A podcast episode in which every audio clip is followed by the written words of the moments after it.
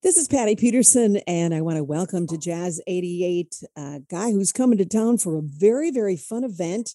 Another Friday night special, Paisley Park announcing Mr. Marcus Anderson for the next NPG Jazz show. Marcus, thanks for joining us on Jazz 88.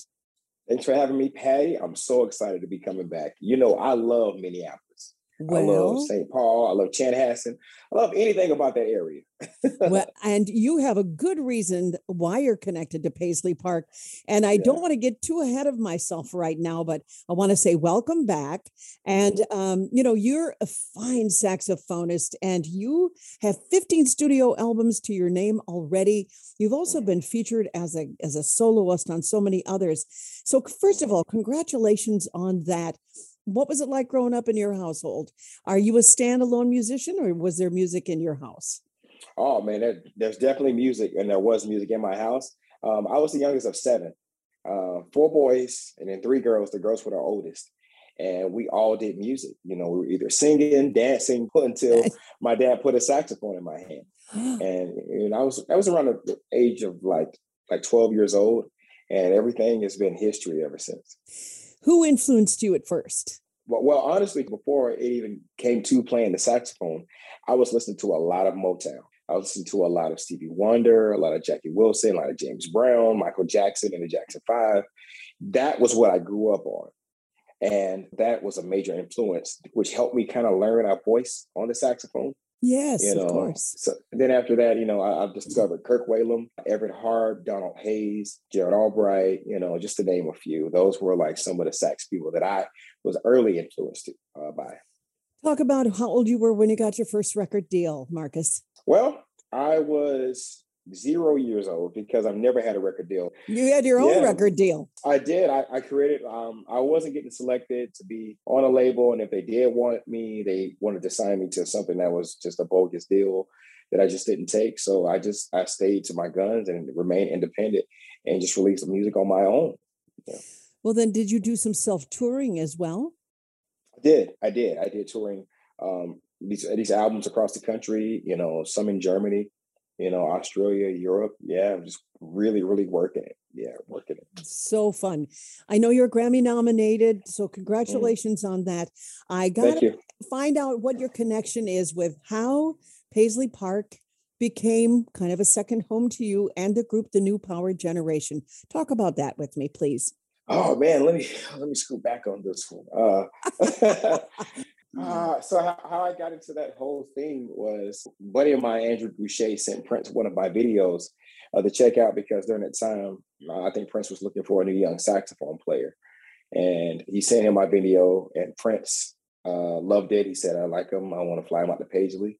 And then at the time, he was building a new horn section, you know. So that was it. That had to be thrilling for you. Oh yeah, yeah. I think he was trying to get to the point of that song, you know, "Party Man," seventeen horns blowing like you, I think he was trying to get to 17 horns. That's what I believe. well, we didn't quite make it there. We were short. We were short about six. So Oh yeah, but somehow you got an opportunity to step forward on one of his last releases. You were a feature on a couple of songs on his last release, Hit and Run. Uh-huh, Hit and Run Phase Two. Yeah, that was that was fun recording that album. Uh man, you know, a lot of those songs we recorded in like phases. It was like it was years of just recording this music. It was we didn't know what was going to happen.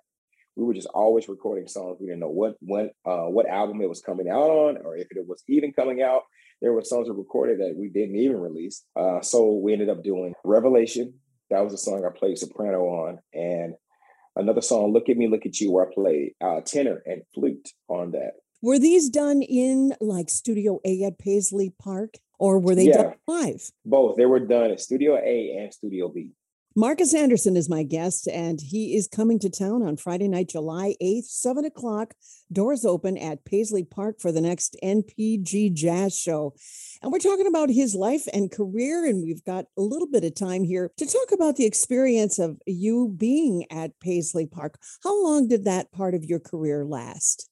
A solid four years, 2012 to 2016. Yeah, I stayed, you know, stayed for a long time. I went and tried to do like more solo stuff, and then Prince invited me back. So I ended up staying a little bit longer than I, I even imagined. because uh, he found me as a solo artist. So that that that tug was was pulling at me to go back to be a solo artist. Marcus, you have a brand new CD out, and I mm-hmm. noticed that it's called Reverse. And uh-huh. um, when did you release that?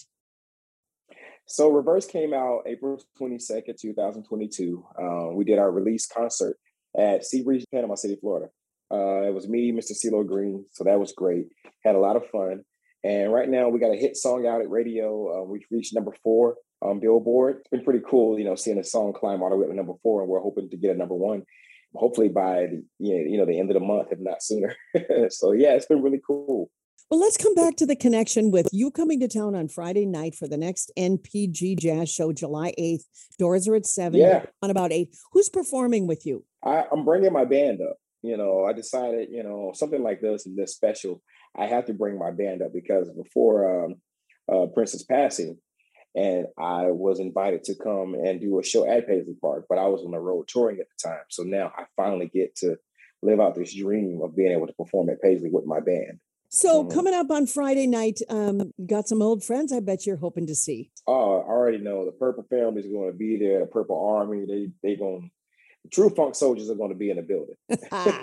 I want to say thank you so much for joining us and give us your website so we can learn more about Marcus Anderson, please. Yeah, if you guys can go to my website, marcusanderson.net. Uh, also go to my YouTube channel, which is Manderson Sax. Thank you for being a mm-hmm. part of Jazz 88 in this interview. Have so much fun at Paisley Park and the concert you finally get to yeah. do in your second hometown. That's right. Yes, ma'am. Thank you so much, Patty. You're so welcome, Marcus Anderson. Thanks for joining us.